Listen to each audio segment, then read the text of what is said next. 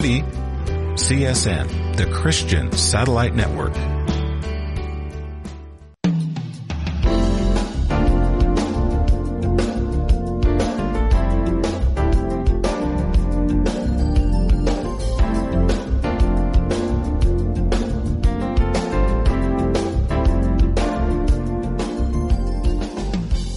CSN International presents To Every Man an Answer the live apologetics program that equips you to give a reason for the hope that lies within you. If you have a Bible question or a question on the Christian faith, you can call us at 1 888 827 5276. Again, that's 1 88 Ask CSN. Let's get things started. Here's today's host, Mike Kessler. Hi, and welcome to Thursday's edition of To Every Man an Answer. We want to once again uh, let you know we're here every weekday afternoon live radio uh, to answer your questions, whatever they may be concerning a Christian worldview, whether it's reading your Bible and coming across something you don't understand, going to church and hearing something you wonder if it's even in the Bible at all. Uh, that's why we're here for you for about an hour live radio. And again, that number, you can be part of the program today 8888 Ask CSN. And uh, we'll do our very best to get to your question and uh, prayerfully, we'll have uh, some of the people from yesterday we left on the line call us back today because, again, uh, we like to get to every person that we can. Joining me today, special guest and featured CSN speaker here in the Morning Times, we have with us Daryl Skinner from Calvary Chapel, Pearl Harbor, Honolulu, Hawaii. Welcome. Aloha, Mike, and aloha to all the listeners out there. Great to be with you once again. I've had a little bit of a hiatus, and I thank all the folks out there listening for their prayers. Uh, battling a little little thing called cancer, and now I'm uh, back in the saddle again. That my treatments are going splendid and fantastic, uh, and uh, so I appreciate the many prayers out there that so many had sent me in my absence. And it's good to be back with you, and looking forward to this program with all the things that are happening in these last days it is a great time to spread the good news of Jesus Christ. Invite your family and friends to church, my, my dear brothers and sisters. Get them saved. Let's get them all saved in, in the Lord and let's go for God. Mike, good to be with you. You know, it's uh, just amazing since we were back on the air together. You know, Daryl, how, how much the world changes and how fast it oh, changes. Oh, you know, we, we look right now. We've got about, uh, these are the latest numbers coming in on our news wire here 1,300 Israelis dead more than a hundred plus kidnapped people, mostly women and children, and um, we have uh, about 20 plus Americans that have been killed and kidnapped as well. Um, it uh, ground attacks have numbered uh, 1,500 terrorists. Tomorrow, um, they're calling for global jihad. Tomorrow. Mm-mm. Now, what does that mean? That means every true uh, Muslim Hamas follower uh, wage war tomorrow anywhere in the world. So prayerfully, we won't have any attacks here in America. However, it's so saddening to see on our college campuses we have people supporting the butchers. You know, uh, yes. uh, and and you know it's funny. They go, well, um, uh, you know, they're occupying this land. Well, first of all, let, let's see. Again, this is this is what's so rotten about the American school system. If you're a teacher here, you know you're told to tell them what to think, not how to think. Let me just explain. In 1947, when the United Nations made the proclamation, and then in 1948, the state of Israel actually became a state. It was in the land in the area known as Palestine. This, this is where the Palestinians get their name. But here's what our American news media and our schools and our colleges aren't telling people.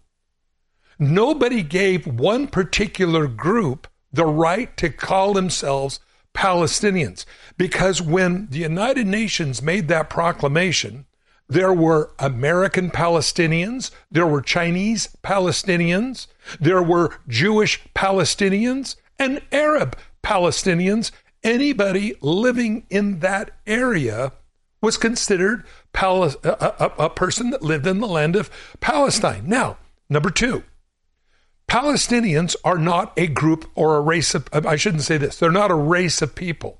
The Jews are. We have a very clear what the Bible's all about, the descendants of Abraham, etc.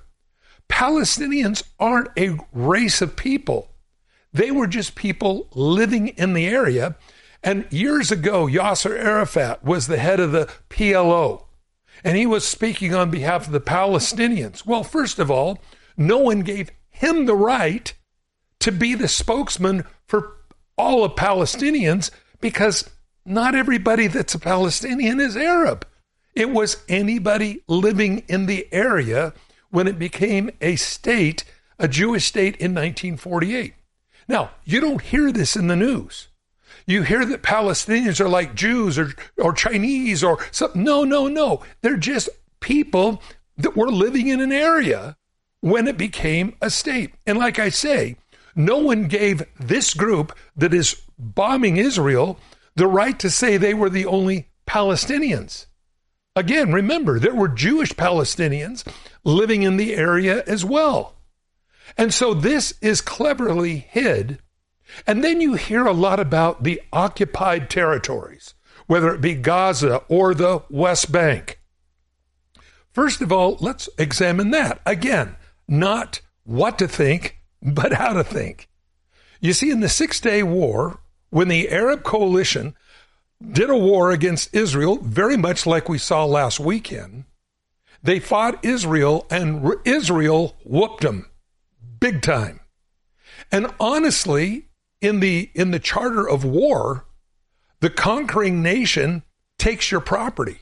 So really, Jordan, Egypt, Syria, Lebanon, those neighboring countries all really, as of 1967, belonged to Israel. So when you hear the word occupied territory, this is a, this is a crazy spin on truth.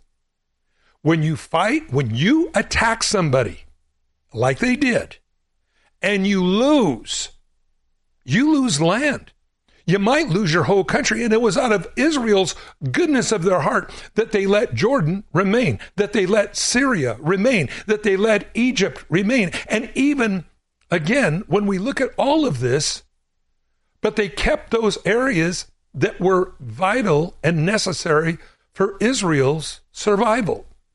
So the West Bank, which they lost in the which uh, which the Arabs lost in the war, the Golan Heights, the Gaza Strip, all those areas became Israel. It's not occupied territory. Please go back and please, you colleges of America where you have these loons out there rioting in your in your in your courtyards. Why don't you really start teaching history instead of what to think? Because you're not telling the truth. No one gave the Palestinian group today the right to be called the only Palestinians. There were Jewish Palestinians, there were all kinds of people living in the area. First, we want to establish that. Second of all, when you get into a war and you lose, when you start a war and you lose, you lose your land. So they're fully I don't I never look at the the West Bank as being occupied territory or the Gaza Strip. They own all of it, friends. They beat Egypt. They beat Jordan. They beat all those Arab nations. All of that really should be Israel right now. But Israel gave it back. Now, they gave the, and, and you keep hearing this land for peace. First of all, Israel said these exact words Every time we give them land, they set up rocket bases in those lands and we move our enemy even closer. This is exactly what's happening right now in the Gaza Strip and up in, in north, northern Israel on the Golan Heights. Now, again, the Golan Heights, northern Israel, perfect place to lob rockets down on the farmers below in the land of Israel. That's why they kept it. And there's a reason why. They won it in a war that the Arabs lost.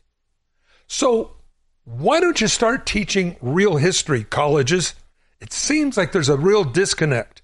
And for our four really far out there uh, representatives, AOC, Tlaib, these other ones that are there, listen, you don't understand your own history. Because if you did and you're parading that Palestinian flag right now out in front of your office there in Washington, D.C. No one gave you Yasser Arafat years ago or anybody else to say who's a Palestinian and who's not. It's who lived in the area when Israel became a state. And there were just as many Jews as there was anybody else. See, this you don't hear in your colleges, but those are the facts. And the problem is today, we don't care about the facts. Well, I certainly believe that Israel is not going to tolerate Gaza Strip anymore. I think that's over with. I shared this with you all on Monday that you can have a bucket of fiberglass resin in your garage for 20 years and it won't get hard until you put the catalyst in, the hardener in. And then in a matter of hours, that gallon of liquid goo becomes a chunk of plastic, hard plastic. I believe what we're seeing today in the Middle East is the catalyst, the catalyst. I don't know if this is going to lead to the Ezekiel 37 or 38, 39 war. I believe it will. I believe this is the catalyst that really is going to set into motion the end day scenario. Russia is already threatening the United States not to intervene in Israel.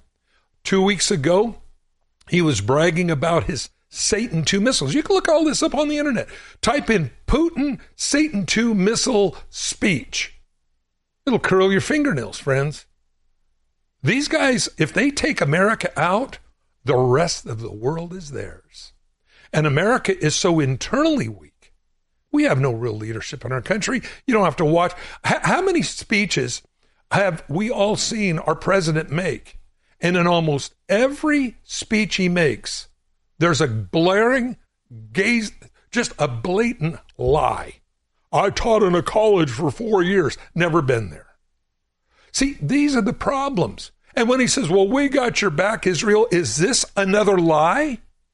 Now, I appreciate the aircraft carriers that we sent over there in the Mediterranean Ocean. That's really great. That's good. But the thing is, how long will it last? And see, these are the problems that we have. And I think Israel, as they said, we are done with Hamas. They said if a person's Hamas, they're after him. So I believe we're in some exciting times. You know, the Bible says, work for the night is coming. Jesus said in Matthew chapter 24, when you begin to see these things, look up, your redemption draws nigh. And of late, I would say the last week, I've been looking at the world in a much different perspective because it's almost like it's almost like we've struck the iceberg. We're shuffling chairs on the deck of the Titanic, thinking we're really doing something, when we realize that the system of the world as we know it is going down. Oh, friends, it's not the end of the world. Oh, don't let anybody tell you that.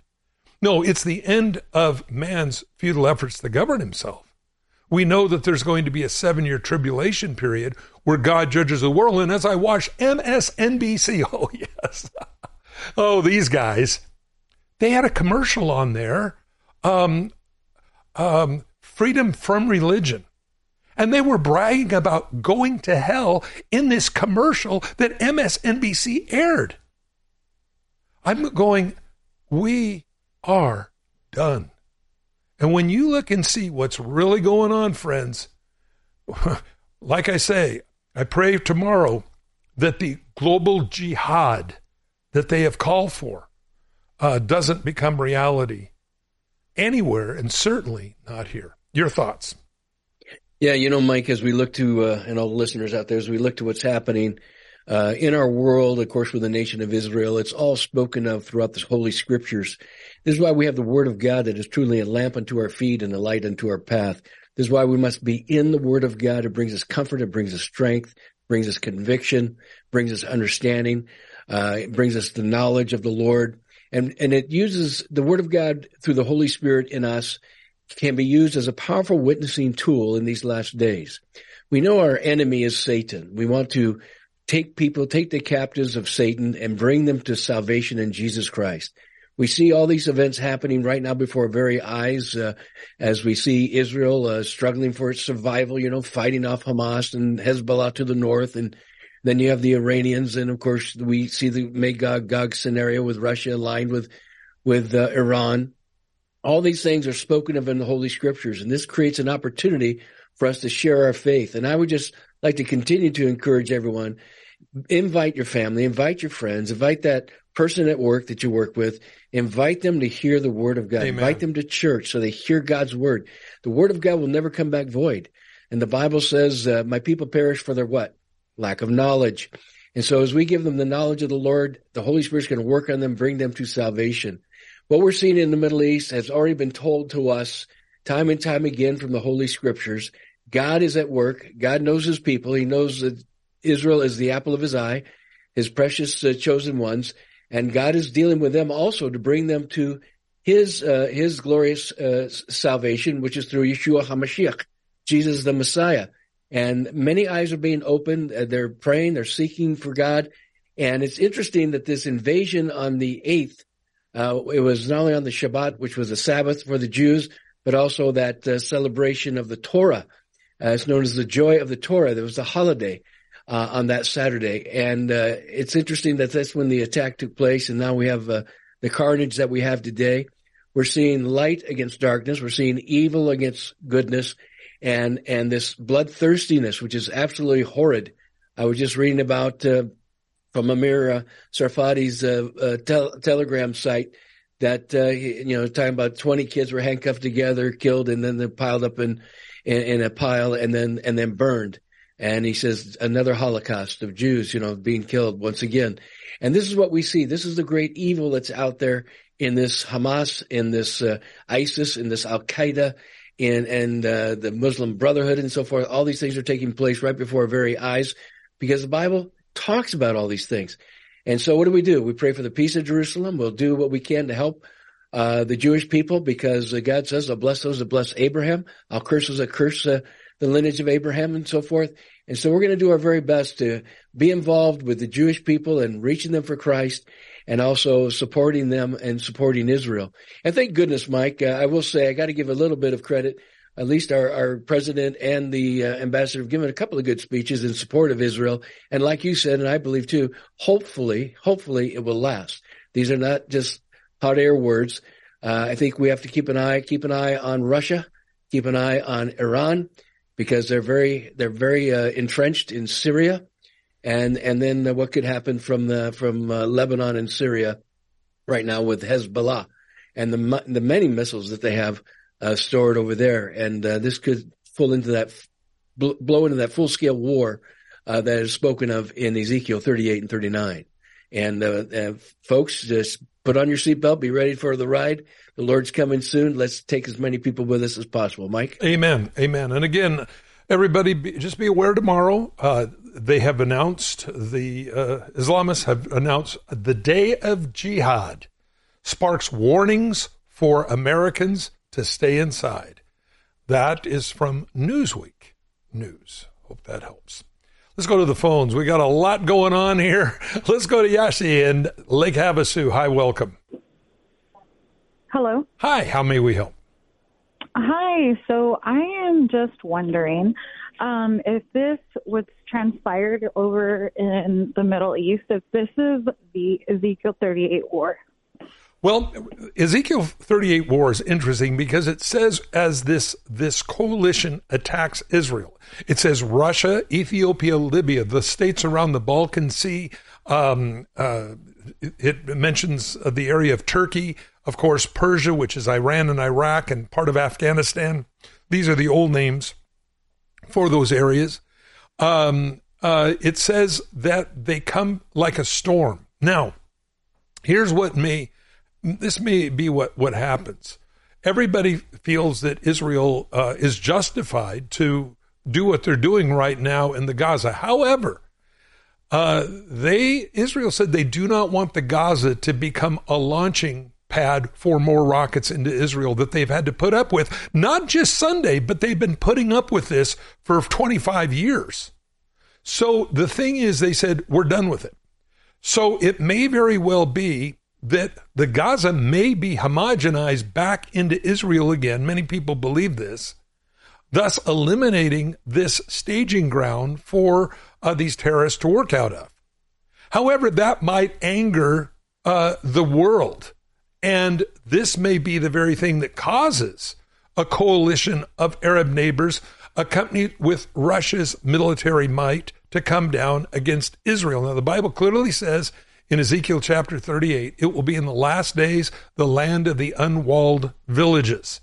And we know just up to a couple hundred years ago, a city's strength was in its walls. But now, with modern warfare, walls are not a, a, a deterrent. They're actually uh, bad because you can't flee. So there's a lot of things that are going on there, but it says clearly they come to take a spoil. Now, it's interesting, they just released this story uh, about a few hours ago that the relationship between Russia and Finland now is so deteriorated that Finland feels that they may be invaded very soon. Now, again, when we look at this, we hear of wars, rumors of wars. This is what Jesus told us in Matthew chapter 24 would be the sign of his coming. So, whether we're going to be here as, as the church to witness the 38 39 war, or whether we're witnessing now the setup, the catalyst for the Ezekiel 38 39 war, but I believe everything is transcended from what it was last week to what it is today.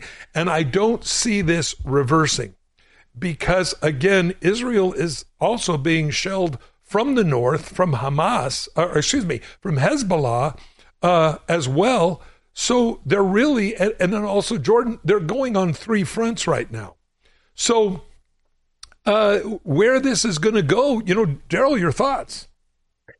Well, you know, we just have wait and see. I mean, it's it's one of those things. How how how far will this escalate? Or you know, and so many times we've seen things escalate and then cool down. And from the 67 six day war to uh, the 73 war, uh, and then uh, the other times where there's been these incursions of uh, of these missiles coming into Israel from Gaza. It's amazing they've put up with it for this long. And then, of course, what's going on in Lebanon and Syria. So it's it's a wait and see. It's uh, we can't say definitively this is this is Ezekiel 38 39. Uh, but uh, one thing we do know is God is going to have his great intervention in that Ezekiel war of 38 and 39. God will will intervene for Israel and he's going to take them out. The Bible says there's going to be um, a great earthquake in the region. Uh, as well as uh, fire and brimstone coming down from the sky. It could be a volcanic activity that will take place with that great earthquake, and the armies are going to be destroyed. But they're going to be destroyed in such a way, the invading armies, that is, into the northern region of Israel, they're going to be destroyed in such a way that there'll be certain individuals that have a special uh, have special markers for all the bodies, uh, which could be a some kind of a chemical exchange, biochemical warfare, and so forth. So that could happen. Could be the radiation. Could be a nuclear blast. We're not sure, but there is this, this special uh, intention of if found in God's word that they'll be marking the bodies and then, of course, burning the weaponry for seven years. Now, I don't know if we have that much of a buildup. There could be, but I don't think there's that great of a buildup yet of the massive armies coming in as of yet with all their military might. Uh, so we'll just have to wait and see. Uh, another opportunity could be when the rapture hits. The rapture hits, the world will be in chaos. Now's their opportunity to invade Israel, right? Uh, because the United States and everyone, it's just going to create such chaotic uh, situation. But we don't know. We're not really told. It just says it's going to be in the last days. We know that much. And truly, we are in the last days because Israel is a great sign that we're in the last days, as Mike shared so well. Uh, they became a nation in 1948, May 14th. And we see them get Jerusalem in 1967.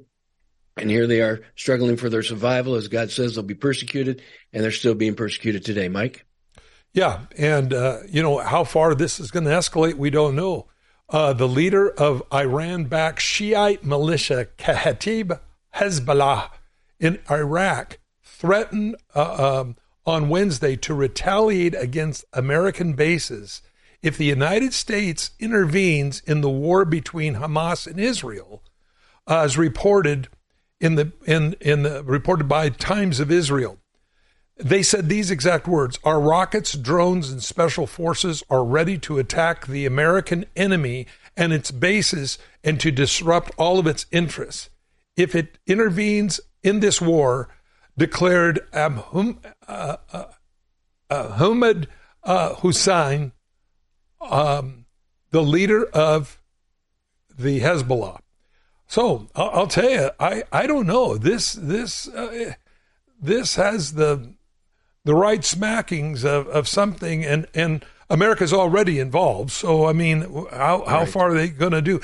Now, remember, everyone, America's not mentioned in, in global prophecy uh, at the end times. So, does Russia do a surprise attack on us like Putin threatened he would do last week with his Satan 2 missiles? Everybody needs to look this up. Don't take my word for it. Putin's speech on his Satan 2 missiles of total destruction. Speaking about us, okay? Well, we've got the Iron Dome. Yeah, you have an Iron Dome that will shoot down so many incoming missiles. He's talking about launching thousands of them that we have no defense. It doesn't matter about the ones that are shot down by the Iron Dome. It's the ones that get through or the ones that should concern us. We're in a time different than any other time. I believe it's not a time of retreat. I believe it's a time of advancing the kingdom of heaven. And people right now, everywhere, are going, What's the truth? What's going on? And I believe, again, this is our great opportunity to point them to Jesus Christ, saying, Here is truth. Jesus said in John 14, 6, I am the way, the truth, and the life. That's what we need right now. That's what we need in our reporting. That's what we need in our schools. That's what we need in our government. But there's very little truth. It's all propaganda, and there's a reason for it. Again, we have to be wise as serpents, the Bible says, harmless as doves. I hope that answers it for you, Essie. Yes, it does. Thank you. Stay online. We'll send you out the movie Jesus based on the book of Luke. I think you'll enjoy that. Little book Time to Grow. Great for evangelism. Share it with your friends. We are coming up on the break. And then when we come back, we're going to go through a lot of phone calls. So we're looking forward to that. We'll be back for more right after this. Let's see. If something costs less, but people are happier with it, that sounds like something to look into, and that's Medi-Share. Maybe you've heard switching to Medi-Share to pay for healthcare can save the typical family 500 bucks a month. And that's huge, but it's also true that people are way more satisfied after making the switch too. The customer satisfaction rate for Medi-Share is double that of the typical health insurance plan. Double. Medi-Share works. It's been around for more than a quarter century and members have shared more than $3 billion of each other's bills. People love having telehealth and a huge nationwide PPO network. So yeah, you can save a ton and like it better. Imagine being happy with how you're taking care of your health care. So if you're self-employed or part of the gig economy or you just want a plan you're happy with, you can call right now and get a price within two minutes. A very, very smart use of two minutes. Here's the number you need. 855-91-BIBLE. That's 855-91-BIBLE. 855-91-BIBLE. Are you ready to study to show yourself approved? A workman not ashamed, rightly dividing the word of truth? In this sad, lonely, and lost generation, people need help. They need Jesus. And who can present the gospel better than you? Calvary Chapel University wants to be a helper of your joy so you can go out and make disciples who make disciples. Go to calvarychapeluniversity.edu and apply today and you'll earn outstanding scholarships. Most of our CCU graduates graduate early or on time, debt-free, and sound doctrinally. Go to calvarychapeluniversity.edu and apply today. Skip Heitzig is one of our faculty members, and David Guzik is not only a board member, but he just earned his Master of Divinity at CCU. Go to calvarychapeluniversity.edu and apply today and watch God move powerfully in your life.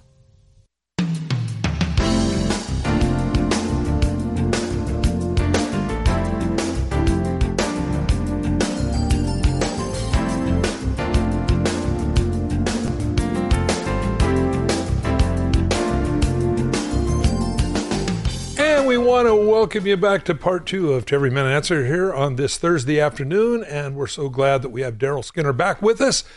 Calvary Chapel, Pearl Harbor, uh, Hawaii. Uh, and uh, again, uh, Daryl, I'm so glad you're feeling better. We're still praying for your, your complete recovery. And uh, uh, again, well, since we were together, I can't believe how much the world's changed. But but oh know. my goodness, yeah, there's so much going on, especially since October 8th and this bloodthirsty invasion of Hamas, and now what's going on throughout our world, and uh, Israel's response, and uh, it's it's a it's an interesting and fascinating conversation. It's a prophetic conversation that we're having. It's uh, God's word. This is so alive for us in these last days, and that's why I'm just uh, as we see these things, we pray again. We pray for the peace of Jerusalem. We pray for the Jewish people, and uh, make sure that we could uh, share our faith with so many because our faith is full of facts.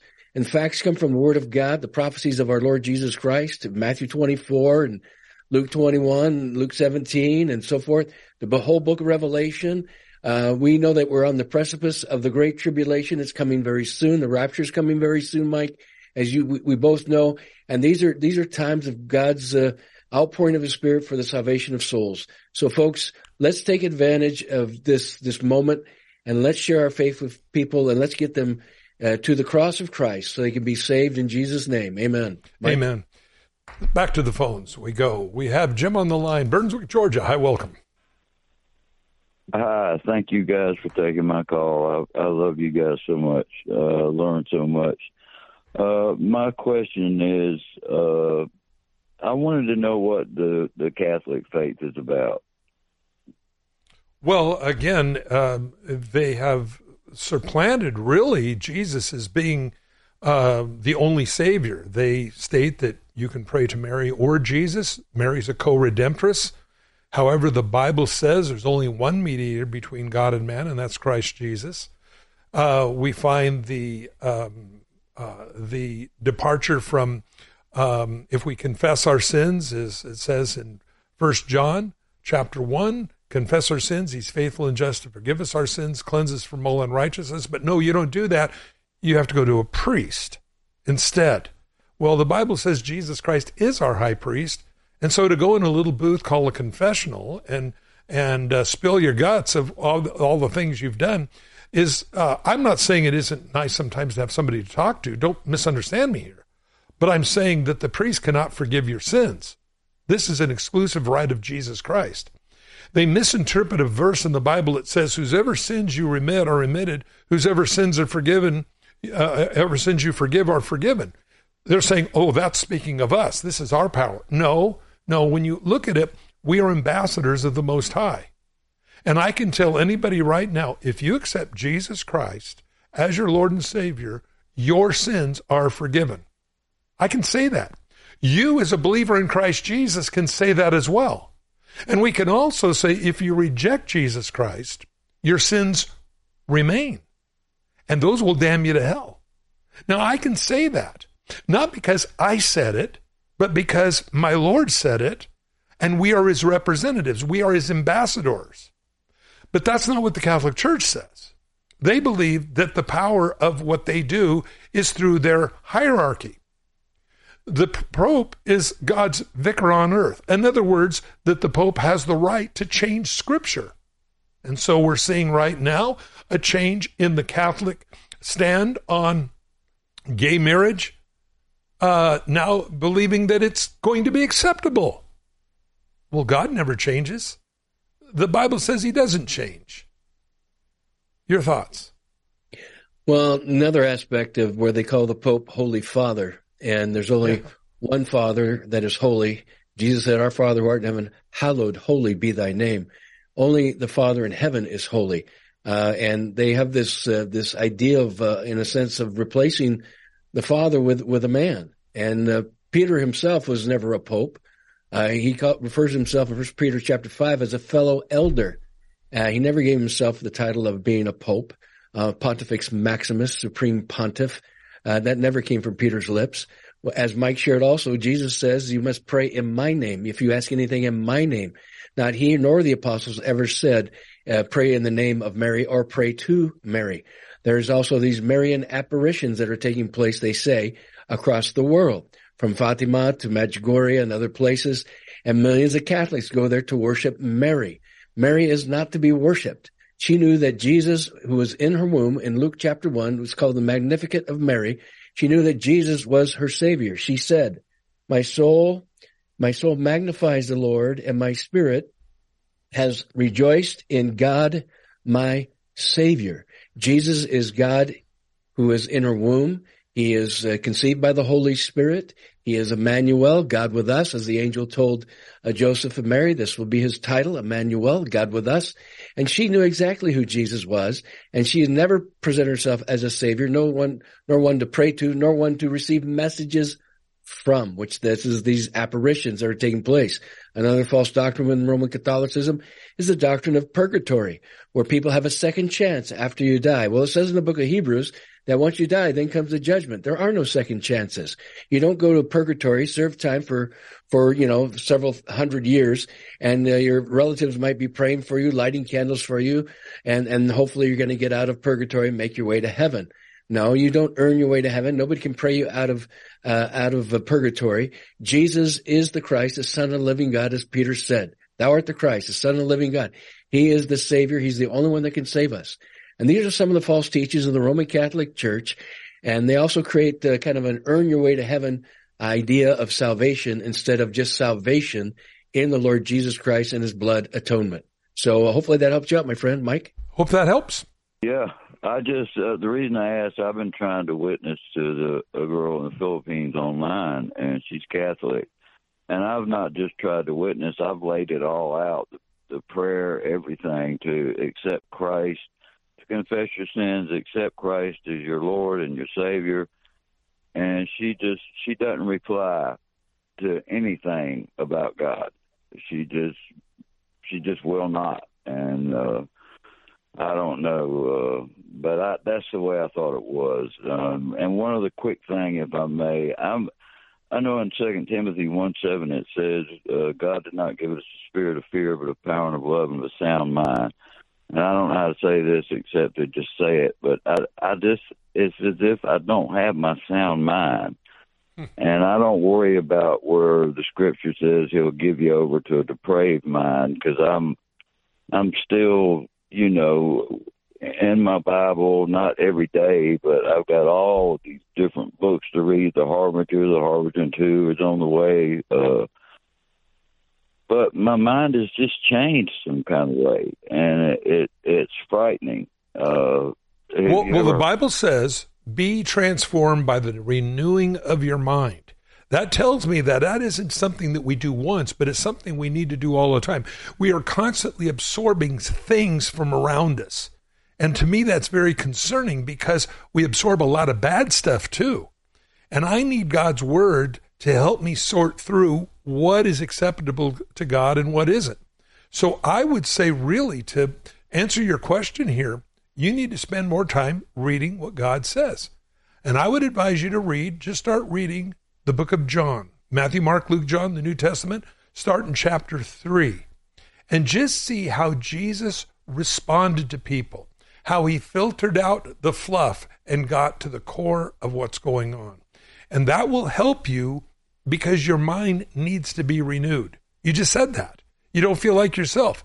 Well, I believe anybody can fall into this without really maintaining our our our our our God given brain and all the other things God gives us um, through His Word.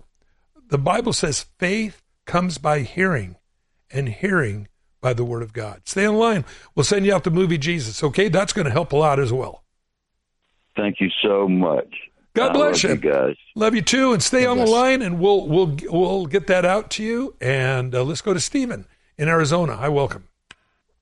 Hi, thanks for letting me uh, call in and ask you guys a question. So my question is in regards to Exodus between God, Moses, and the Pharaoh, and it it, it, it only it mostly is about the, the way that God hardened Pharaoh's heart. I know that Pharaoh had many opportunities to get in line and do what God was saying to release his people, but I just part of me wonders if when God came in, hardened Pharaoh's heart and basically submitted him in this path of not giving in, did that not um, break that promise of free will that God gives us? No, not at all, Stephen, because we have to understand what does the Bible say? We go back to this. What did God ever do to Pharaoh? What did he ever do to Pharaoh? He showed him miracle after miracle called the plagues. And that number one, he believed, Pharaoh believed, the Egyptian people believed that Pharaoh was God. He believed he was God. Who this God is of yours, I don't know, he told Moses. Well, God showed him who he was. The more miracles that Moses and Aaron did, God did through the hands of, of Moses and Aaron, the harder Pharaoh's heart got. So when the Bible says God hardened Pharaoh's heart, it was Pharaoh's reaction to the miracles that he did. Now, remember this in the New Testament, the more miracles Jesus did, the harder the Pharisees' hearts got. It wasn't that God was saying, okay, I'm going to make you hard. No, God did things, and their reaction to it is where the hardness of heart came. Yes, God, and this is where it comes from, God supplied the vehicle, the miracles, but it was their reaction. So, did God harden Pharaoh's heart? Well, in that if God had never showed him any miracles, he would have never been challenged. On the other hand, because God showed him the miracles, and Pharaoh, believing that he was God, wouldn't capitulate to the true and living God and suffered destruction. And really, Egypt never rose to world prominence ever again. So, your thoughts? You know, there's a beautiful passage of scripture talking about the heart of God. It says that God is not willing that any should perish, but all would come to repentance. You have to come to repentance from unbelief to belief, from turning from a sinful lifestyle to a lifestyle now follow after the image of God, which he first created us. That's called being born again of the Holy Spirit. In the time of Pharaoh, as Mike just so aptly shared with us, his heart became hardened on his own endeavors by rejecting, by not repenting and believing in the God of Israel, Yahweh. And thus his heart became hardened after each miracle, each plague that was performed. You have to remember these plagues many times were, were uh, in regards to the gods of Egypt. And so God was saying, oh, you, you want to worship this? I'm going to do this. You want to worship that? I'm going to do that. And, and all of a sudden, you know, the, the, the, that which they worship became plagues to the people of, of Egypt. And of course, who's protected? The God who watches over his chosen people, Israel, at that time. And so this was the hardening of, he hardened his own heart. And God just became uh, the one who provided the vehicle for this revelation to be fully known after 10 plagues. And then, of course, then he tries to defeat the children of Israel by chasing them down and God consumes them in the Red Sea. So the heart of God is always that he's not willing that any should perish, but all will come to repentance. And he's surely going to protect his own people. He's going to take care of them. God gave his all for us. He gave his only begotten son, the Lord Jesus Christ. And Jesus, who is God, the son, went to the cross and died a bloody death for those he created. And that's the great love story that we have given to us by God and by his son, our savior, the Lord Jesus Christ. Mike? Amen. Hope that helps. Yeah, absolutely does. That's actually a fantastic explanation. That really changed how I viewed that uh, passage. Thank you. Yes, and also it will help you when you look at Jesus. The more miracles Jesus did, the more jealous, the more hard-hearted they got. So did did Jesus harden the Pharisees' heart? Well, yeah, in a way, because if he hadn't have been there, uh, they wouldn't have been challenged. But really, it's ultimately their choice of how they react. The old saying, the same sun that melts the wax hardens the clay. And people sometimes say, oh, if my uncle or aunt could just see a miracle, they'd believe in God. Not necessarily so. It didn't work for the Pharisees. It didn't work for um, a Pharaoh either. Hope that helps, Stephen. Stay in line. We'll send you out the movie Jesus, a little book called Time to Grow. Let's go to Caleb Portales, New Mexico. Hi and welcome. Hey, what's going on? Thank you so much for taking my call. I really appreciate you guys. You guys are awesome. God is good. Um, my my question is uh, in regards to First John five. So I am honestly I'm completely lost. So I'll read it and then I will give you my my question. It says, uh, in First John chapter 5, verse 13. These things have I written unto you that believe on the name of the Son of God, that ye may know that ye have eternal life, and that ye may believe on the name of the Son of God. And this is the confidence that we have in him, that if we ask anything according to his will, he heareth us. And if we know that he hears us, whatsoever we ask, we know that we have the petition that we desired of him. Praise God. Now, this is kind of where my question comes in. If any man sees his brother sin a sin which is not unto death, he shall ask, and he shall give him life for them that sin not unto death. Mm-hmm. There is a sin unto death. I do not say that he shall pray for it. All unrighteousness is sin, and there is a sin not unto death. So my question is, what is the sin that leadeth unto death, and what is the sin that does not lead to death? And in conjunction with these two principles, uh, how does repentance play a part in any of this? Yeah, I think that's a great, great question, and it is balanced. Your answer is found in the book of Jude. Read the entire chapter. The book of Jude talks about how God willingly saved all the people out of the land of Egypt, his, his chosen people, but let them die in the wilderness because of their disbelief.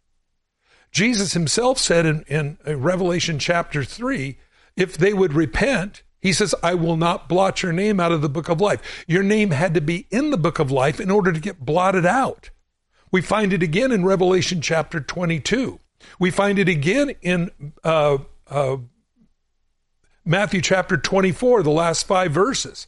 Then that servant says in his heart, My Lord delays his coming.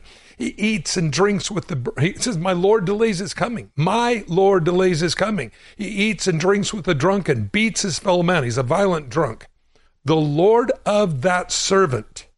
Very clear. The guy is laying claim to a relationship with the Lord. The Lord is laying a relationship claim to him. He said he will be cast out. He will, he'll, he'll, he'll, he'll, uh, where there's weeping and gnashing of teeth.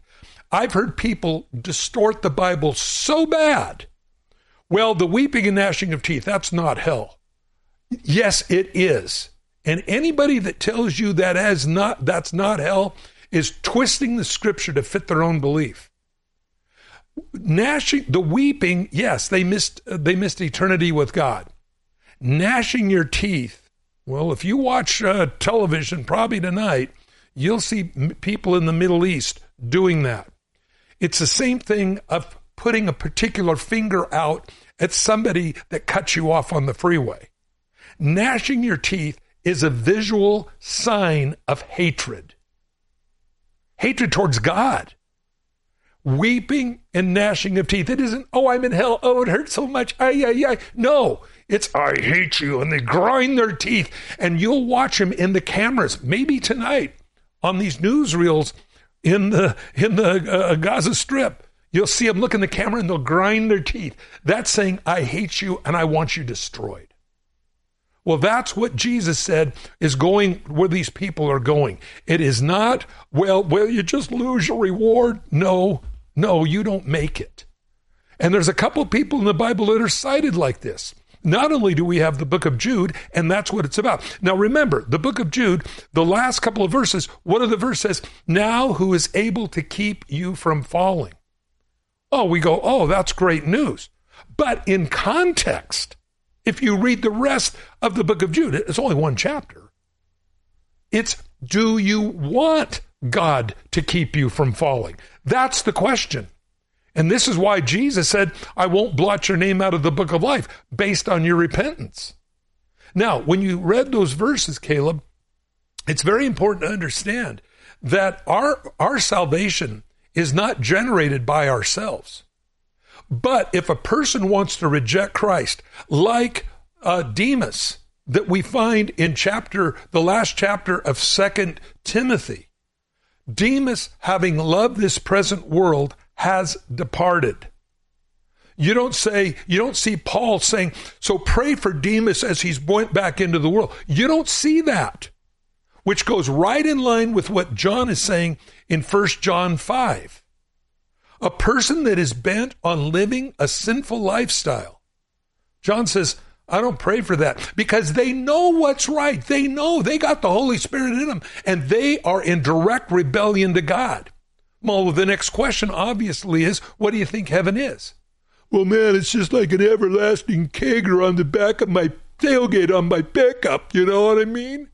No, it's where God is worshiped. His will is done forever. You don't want to do it here on this earth, this earth. If you're grinding your teeth at God, if you want the world rather than God like Demas did, if you would rather uh, reject faith as they did in the book of Jude, um, you know what's right. Person's been in that lifestyle. Um, they've got to repent. Remember the prodigal son. If the son, the younger son, would have died in the pigsty, he would still be in the pigsty. Your thoughts? Yeah, you know, as we look to that, uh, as Mike shared uh, about uh, salvation and walking with the Lord and serving Him, I'll just add a little bit. Uh, Jesus said, "Therefore I say to you, every sin and blasphemy will be forgiven men, but the blasphemy against the Spirit will not be forgiven men." Matthew's Gospel, chapter twelve, verse thirty-one. The blasphemy of the Holy Spirit, it comes up as a question quite often in the program, is where a person is rejecting Jesus Christ to the point of death. That is truly the sin unto death, eternal death. There's two deaths. You'll have physical death, then you'll have eternal death, where a person is then cast to, uh, when, when they ultimately they're going to be cast to the lake of fire and, and live perpetually in, in torment. And that we call that commonly hell. And so that's, that's the eternal death that takes place. But those that come to faith in Christ uh, by the power of the Holy Spirit, the Holy Spirit is convicting the whole world of our sin, of righteousness, of judgment to bring us to salvation in Jesus Christ. As we come to Christ, we are saved. We're born again of the Holy Spirit. We now have everlasting life. We have eternal life. We're going to be going to heaven. And this is known as the gospel, the good news. Now, there are certain other sins that we can commit where we can produce a particular death. You may be uh, not wanting to turn from alcohol, and that will kill your liver, and you're going to die. It could be going to do drugs, and you're going to die of an overdose. We see that with fentanyl quite often today. Could be a venereal disease of some sort. You may get death. There are various things that we can do that we reap what we sow, which leads us to death. But the spiritual death is the most, uh, is the one that's going to take us out the most. And that's the one where you're not born again. You reject the Holy Spirit. We call that blasphemy of the Holy Spirit and uh, that will be that final death. And so, you know, it's important for us to realize that as we are believers now, we're being sanctified by the Holy Spirit. We're being turned into the image of Christ. We're living for Him. We're serving Him. We're honoring Him. We're not perfect. We're not, none of us is perfect. But you know what? We get convicted and we turn from sin.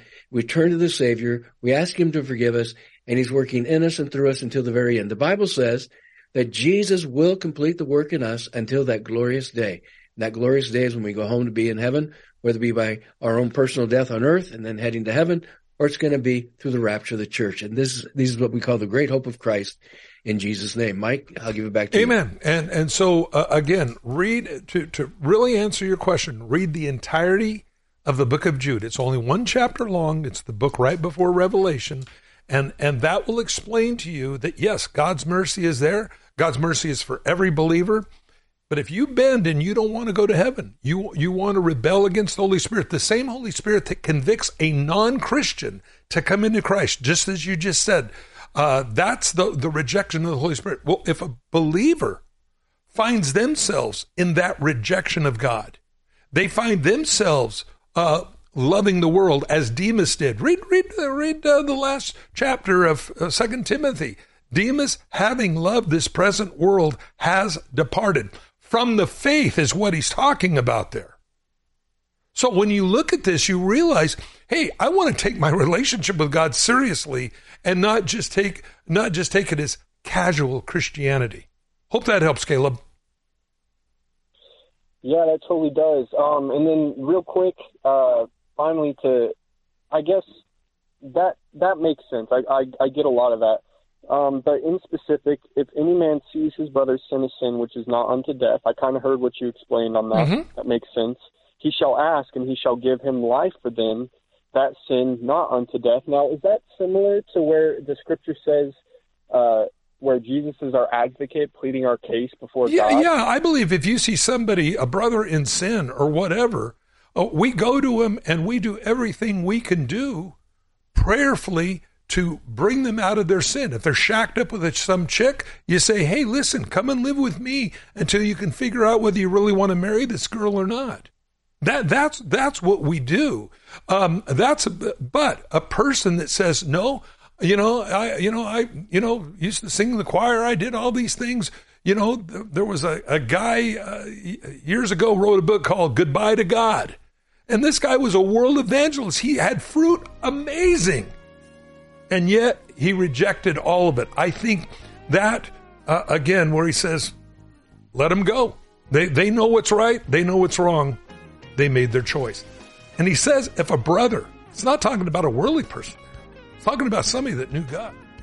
Never take our relationship with God lightly. We're all out of time. Caleb, stay alone. We'll get that out to you. Paul, Royce, the rest, please call us back. We'll put you on first things. Thanks, Daryl, for being on the air today.